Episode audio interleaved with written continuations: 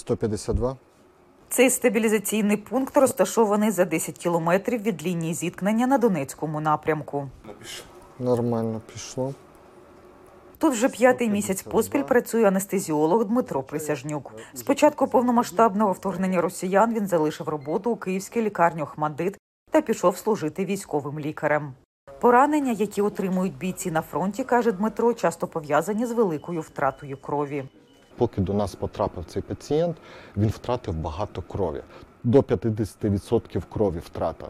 Переливання крові на стабілізаційному пункті збільшує шанси пацієнта вижити, каже Присяжнюк. Однак це вимагає спеціальних засобів для зберігання та нагрівання крові. Завдяки цьому сету під'єднуємо сюди кров, нагріваючий елемент, внаслідок чого, коли проходить кров через оцей сет, вона нагрівається.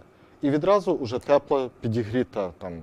В даному випадку у нас да, перша негативна кров вливається в організм.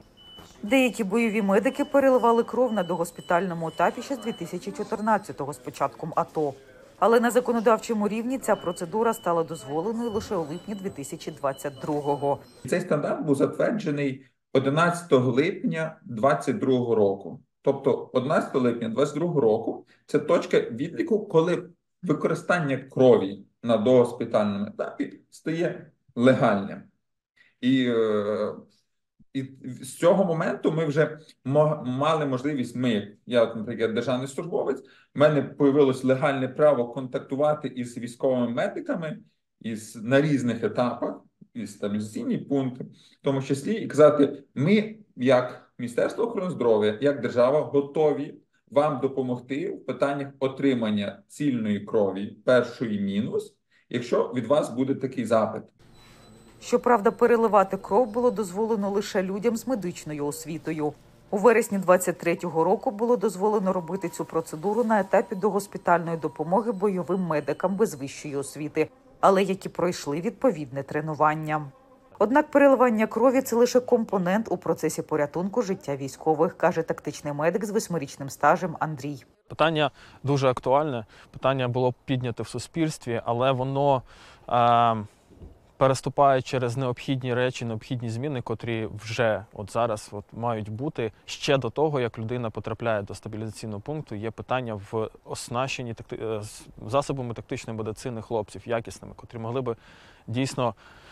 Е, Допомогти дожити до стабілізаційного пункту до того моменту, коли йому вже почнуть переливати кров. Сучасне обладнання цього стаб-пункту забезпечили волонтери, каже Дмитро Присяжнюк. Взяв цей чемоданчик і поїхав разом е, з, з цим апаратом штучної вентиляції легень з пацієнтом уже в госпіталь. Зокрема, тут є портативні УЗД-датчики, які дозволяють дізнатись, чи є у пораненого бійця внутрішні кровотечі та інші спеціалізовані прилади. Е, Капнограф е, портативний. Це він визначає е, на видосі, яка кількість е, СО2, вуглекислого газу. Обладнання лікарі отримали від різних благодійників. Одна з них Трейсі Парнел, лікарка з канадського міста Кренбрук, якраз придбала нагрівач крові для переливання. Вона вже сім разів була на Донбасі. Вперше приїхала навесні 2022 року провести навчання з медицини. when I returned to Canada, part of my Коли я повернулася до Канади, поставила собі за мету знайти медичне обладнання для українців.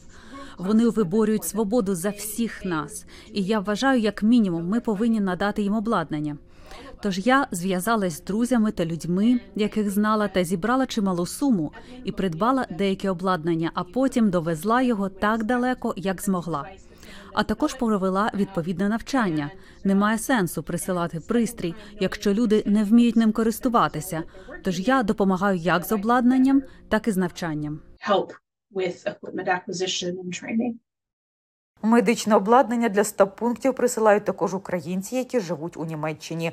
Та у травні 2022 року об'єднались у проект «You alone», каже голова об'єднання українських організацій Німеччини Ростислав Сукенник. Нам дуже, е, чесно кажучи, повезло е, саме з медициною, е, бо в наші друзі, які нам допомагали, підказали нам контакт до німецької одної лікарні, яка в той момент закривалася і переїжджала в інші корпуса. І вони все що в них було на складі, вони вирішили передати просто нам. У Міністерстві охорони здоров'я України стверджують, що показник смертності на стабілізаційних пунктах і мобільних госпіталях на Донбасі один на тисячу.